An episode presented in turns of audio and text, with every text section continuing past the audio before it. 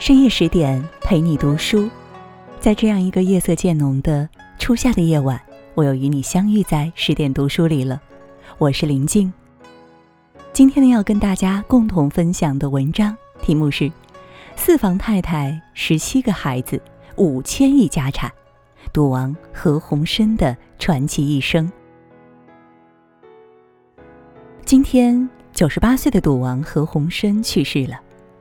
就在昨晚，他还曾睁开双眼，不久又合上。这不是他第一次被传病危。围绕身边的家人，以为他会一如既往的平安度过，谁也没想到，这一次何鸿燊竟是真的走了。作为澳门博彩史上权势最大的赌王，从白手起家到身家五千亿，亲眼见证过多场历史大事件。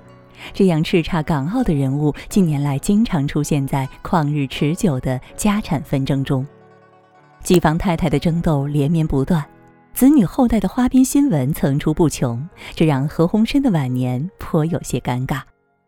但拨开这些繁芜，我们不能忘记，他是一位颇具传奇色彩的商业巨鳄，以及一位毋庸置疑的爱国企业家。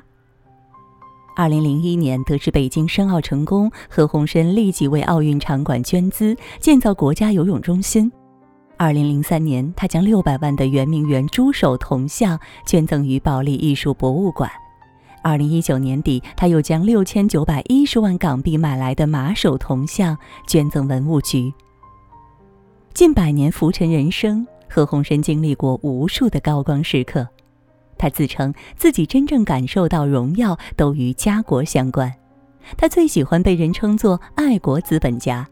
他最难忘的一天是二十一年前澳门回归的那晚，他曾亲眼见证历史，如今，他亦成了历史。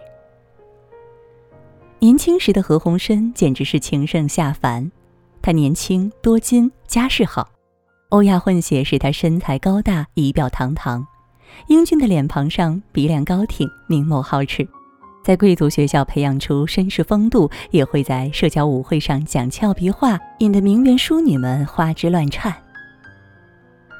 张爱玲笔下沉香屑第一炉香里的香港第一美男乔其乔，仿佛是在为何鸿燊量身定制，但倘若把他比作这类游手好闲的小开，又着实委屈了他。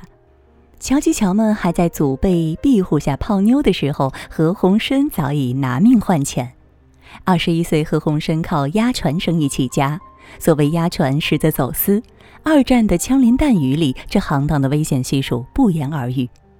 二十二岁，他就赚到人生第一个一百万，贫穷贵公子由此发家。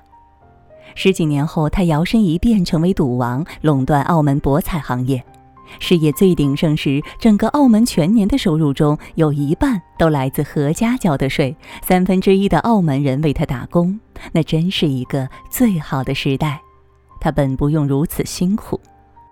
何鸿燊出身于何东家族，香港开埠后第一代首富之家，童年是标准公子哥的生活，住别墅、坐豪车、上最好的学校，却不好好学习，荒废学业，就像大多数富家子弟那样。这样的人生顺利铺陈下去，何鸿燊有可能会沿着先辈们的路，成为一名富有而平庸的买办。但十三岁那年，这样的生活戛然而止。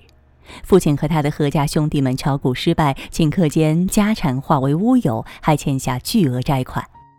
几位叔父羞愧自杀，何鸿燊的父亲则带着两个哥哥逃往越南躲债，只留下何鸿燊和母亲在香港饱受追债人的劫难。从高峰处急速坠落，何鸿燊早早便体验世态炎凉。一日，他换上蛀牙，前往一位亲戚的牙医诊所治病。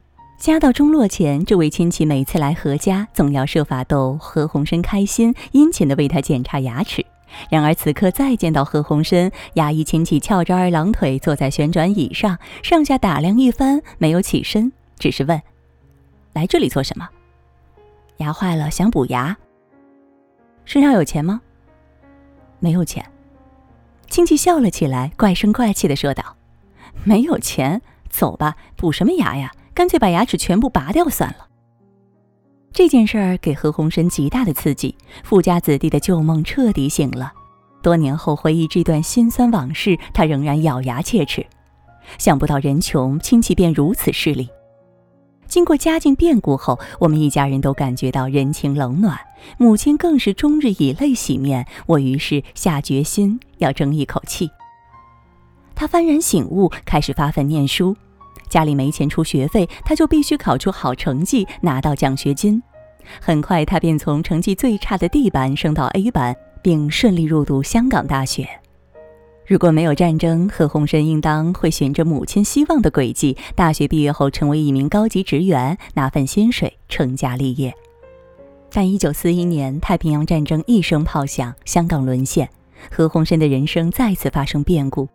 当时还在读大三的他被迫中断学业，这意味着职员的路走不通了。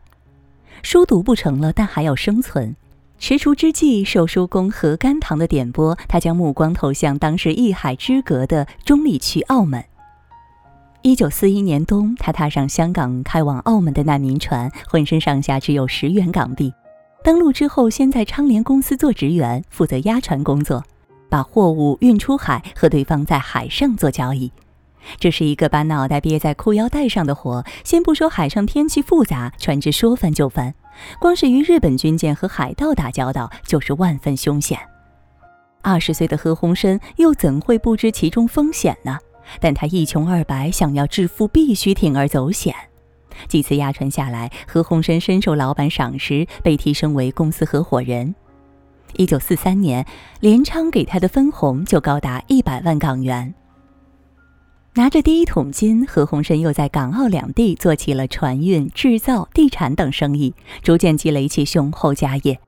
而真正让他成为一代巨鳄的，却是无意间踏入的博彩行业。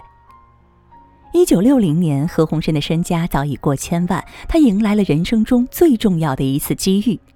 这一年，澳门原赌牌的持牌人傅老荣去世，各路人马重新竞争赌牌许可证。为了壮大实力，有“赌王”之称的叶汉拉来了何鸿燊和霍英东联合竞标。在此之前，何鸿燊对赌业完全不懂，只是常听闻赌场的利润惊人。傅家已连续持牌二十四年，如何从他们手中抢下这块肥差呢？于是何鸿燊调整策略，开出了一个让澳门政府无法拒绝的条件。如果拿到赌牌，他将拿出赌业收入的百分之十用作慈善，其余的百分之九十则通通用来在澳门投资。总之，从赌场赚来的钱全部用来建设澳门，这让许多人疑惑：赚的钱都用来做慈善了，岂不是白忙活一场？其实何鸿燊早有远谋，他早已规划好了未来的发展模式。我们的公司不是纯粹的赌博公司，而是以旅游博彩为主的综合公司。除了经营赌场，我们还经营酒店业、餐饮业、娱乐业、客运业、房地产等等。这些收入我们可以自由支配。如果搞得好，其他的收入会远远超过赌场的收入。这样做，虽然赌场在账面上没有一分钱的盈利，只要赌场生意好，大家还是有钱花。总之，我们不要追求账面上的盈利，立足繁荣澳门这一点是不可丢的。没有澳门的利益，就不会有我们的利益。这个道理现在若不明白，将来是会明白的。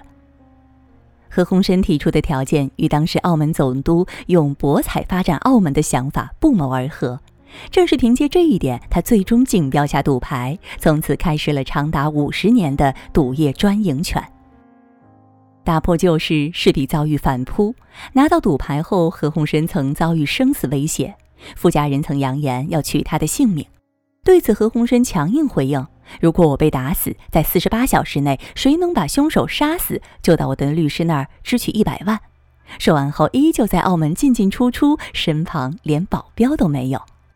此后几年，何鸿燊又逐渐在与叶汉的内部交锋中占据了上风。一九七五年，澳门新任总督上任，何鸿燊取代了叶汉的位置，为新总督接风洗尘。一九八二年，眼见大势已去，叶汉放弃了澳娱股份。旧赌王愤愤离开，叶汉走后，何鸿燊完全主导了澳门博彩行业，新一代赌王就此诞生。简·奥斯汀说：“凡是有钱的单身汉，总要娶为太太，这是一条举世公认的真理。”何鸿燊要娶很多个，他征引当时在澳门尚未被废除的大清律例，合法迎娶四房太太，个个都是一等一的大美人。成为有钱的单身汉后，他甚至都不用刻意追求，只需坐等美人入怀。真的惨，这么多年追女孩没有追不到的，一追到女孩麻烦就来了，想甩也甩不掉，他们要死要活的。赌王不仅女人缘好，女儿缘也很旺。从一九四二年二十一岁第一次结婚至今，何鸿燊不断开枝散叶，在五十八个年头里，他与四房太太一共孕育了十七个子女，号称四房十七杰，有十一女六子。如今境遇最糟糕的长房与何鸿燊有一个最浪漫的开始。那年，何鸿燊从香港逃难到澳门，白天工作，晚上在夜校学葡语。一日，他通过客户的关系结识了有“澳门第一美人”之称的李婉华。当时李婉华年方十八，戴凉帽，穿淡蓝色衣裙，楚楚动人。只是因为在人群中多看了一眼，血气方刚的少年一见钟情。或许是继承了曾祖父那一脉西方人的大胆浪漫，何鸿燊当即上前打招呼，并提出希望李婉华能帮他补习葡语。补习是假，搭讪是真。恰巧李婉华也被何鸿燊的外貌和风度吸引，你情我愿，眉目传情，两人开始暗地交往。何鸿燊每天在李婉华放学时骑车到他家中约会，下班后又约她出来喝茶，花言巧语，极尽能事。少女怀春，哪里能经得住大帅哥这番猛烈追求呢？加上李婉华的父亲也颇为欣赏这个天资聪颖的青年，于是两人很快结为伉俪。结婚时，一个二十出头，一个不到二十岁。李婉华的父亲是澳门著名律师，也是当时澳门政府唯一公证人。通过岳父这层关系，何鸿燊为日后的事业打下了不少人脉基础。一边是家道中落的穷小子，一边是富贵人家的掌上明珠，外界对何鸿燊少不了指指点点。不知是否因此带来压力，进而产生动力。结婚仅第二年，二十二岁的他就赚到了人生中的第一桶金，因为表现出色，联昌公司给了他一百万分红。当男人有了钱来支撑腰板，往日的流言蜚语自然消散。此后十多年时间里，一边是何鸿燊兢兢业业扩张商业版图，一边是李婉华动用自己在澳门的人脉为丈夫出谋划策，家庭事业蒸蒸日上，夫妻二人已恩爱如初，眼看着就要谱写成一段才子佳人的故事。然则世间好物不坚牢，彩云易散琉璃脆，美满的生活终止于一场突如其来的恶病。一九五七年，李万华突然患上结肠炎，何鸿燊带她求遍全世界名医，做了十多场手术，仍不见好转。自此，她美丽不在，终日卧病在床，只能靠吃流质食物为生。遭此变故，对于李婉华来说，她的人生结束了，而她最爱的丈夫，精彩的下半场，才刚开始。李婉华患病一年后，何鸿燊便根据残存的大清律例娶了第二任太太蓝琼英。当被问及纳妾原因，他理直气壮：“我不能一辈子当和尚，况且我已家大业大，工作非常繁忙，各种各样的应酬不少，需要一位女性操持家务，并时常陪伴自己左右。”那一年，蓝琼英十四岁，将门之后刚完成学业不久，与何鸿燊相差二十二岁。李婉华大家闺秀，一定是看过《简爱》的。不知道丈夫娶妾那一晚卧病在床的她，是否想起了罗切斯特家中那个阁楼上的疯女人？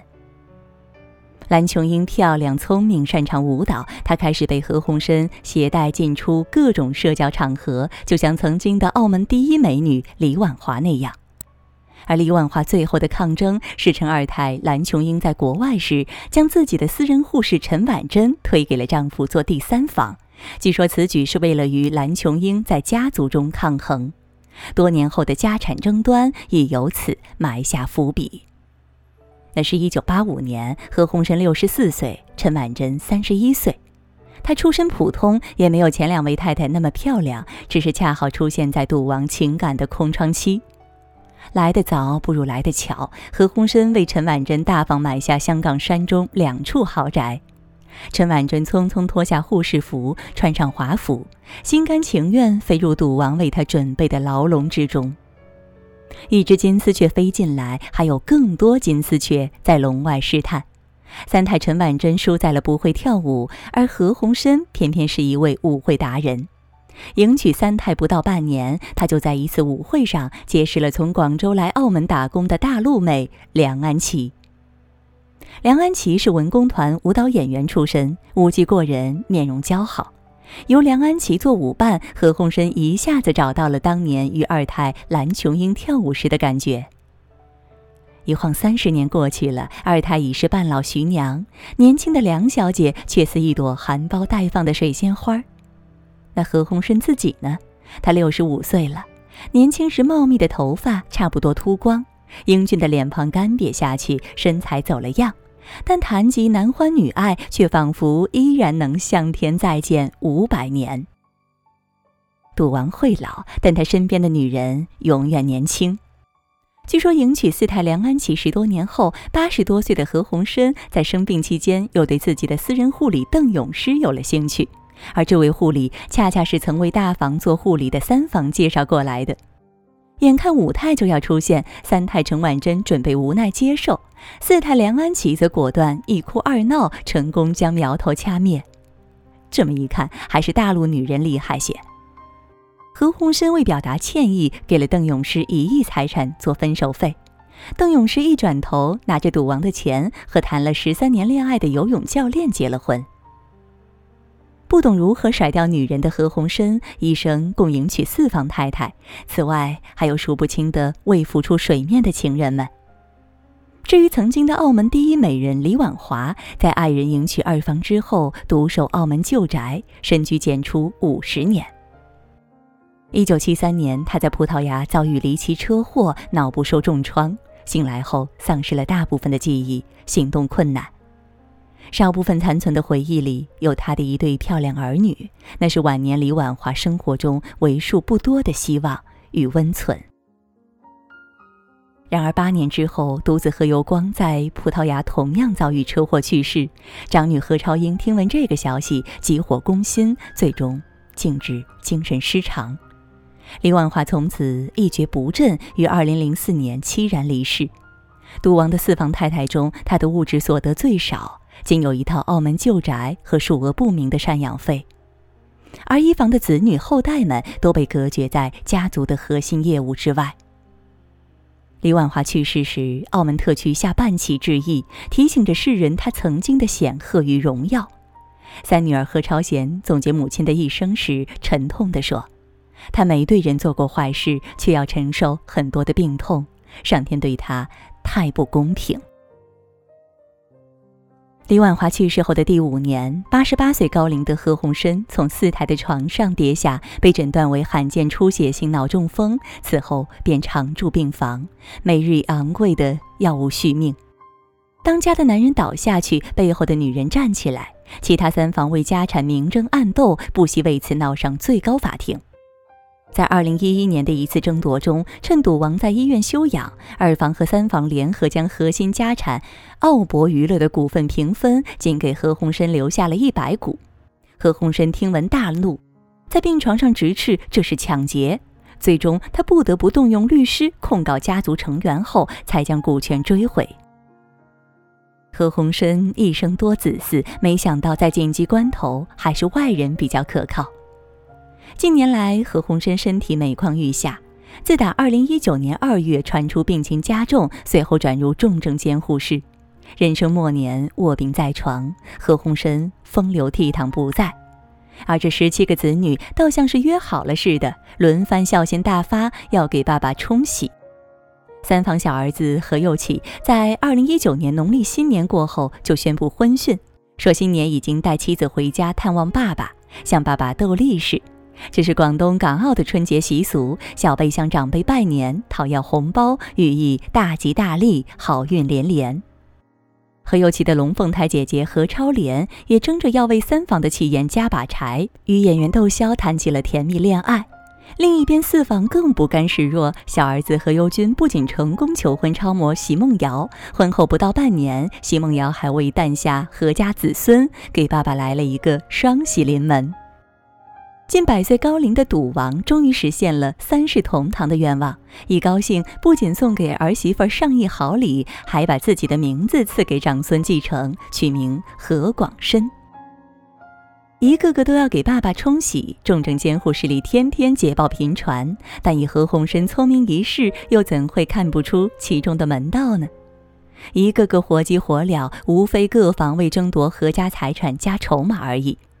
赌王家大业大，财产分割问题多年来备受关注，几方之间的明争暗斗，精彩程度堪比清宫剧。与小打小闹的冲喜争宠不同，何家的家产实则大权掌握在二房何超琼的手中，而他也因而得了个“赌后”的称号。在何鸿燊四位太太中，属二房蓝琼英资产最多、最富有，二房长女何超琼也是最像赌王的女儿，由父亲一手培养，长相气质端庄大方。二零一三年，她一度成为香港女首富，现为信德集团董事总经理兼执行董事，曾获《财富》杂志选为五十位世界商界女强人第四十九位。尽管二房看上去坐实了赢家的地位，但赌王的财产远不止于此，女人们争抢财产的劲头也丝毫没有懈怠，一切逐渐超乎了赌王的掌控，大饼越摊越薄，蛋糕越分越小。以前春风得意的时候，何鸿燊不无自豪地称：“开赌场就像印钞票，只有印多印少的区别，不存在亏本。”但他还是大意了，没料到赌场印钞票的速度远远赶不上他甩不掉的女人们越来越大的欲望。天下熙熙，皆为利来；天下攘攘，皆为利往。即便富贵人家，亦不可免俗。明面上血浓于水，暗地里各自盘算。一摊子鸡飞狗跳的剧情都由赌王五千亿财产而起，而这五千亿正变得岌岌可危。如今澳门共有六张赌牌，其中三张归属何家名下，还算勉强维持着半壁江山。而单论靠博彩挣钱的能力，何家已经不及后来者们。另三张澳门赌牌的拥有者，其公司市值分别为三千亿、两千亿、一千亿港币。而何家的三家博彩公司市值都仅有几百亿港币，所有的六块赌牌都将在二零二二年到期，何家将面临续牌的挑战，各方势力虎视眈眈，就像何鸿燊当年抢夺富家的牌照那样。直到是三十年河东，三十年河西，一片内忧外患之中，不知赌王的五千亿家产，届时还能剩下多少？可惜呀，何鸿燊。没能等到那时候。据透露，在离世前一晚，在家人陪同下，何鸿燊一度睁开双眼，但由于身体衰弱，不能再打强心剂。或许对于身后的乱摊子，即便是赌王，也难以瞑目。何鸿燊曾说过，他这一生的成就里，运气的成分很少，只有读书才是真的。要想成功，第一要读书，第二要勤奋，第三肯牺牲。这是他的人生信条。在弥留之际，他不知是否想起过人生中的那一天。那是一个冬天的早晨，海面寒气逼人，码头上都是准备登船逃难的人。二十岁的少年好不容易挤上一艘小艇，小艇颠簸着驶离维多利亚港，看着香港岛上的高大建筑慢慢变小，直至消失在海平面。终于踏上了对岸的澳门土地，少年回望身后茫茫海水，他攥紧手中的十元港币，心中暗暗发誓：我可不是来避难的，我是来闯天下的，混不出来我就不回去了。立下豪言壮语的少年什么都没有，但仿佛整个世界都在他脚下。那时他还不知道，就在这片土地上，他将遇到一个重要的人，开启。属于他的一个时代。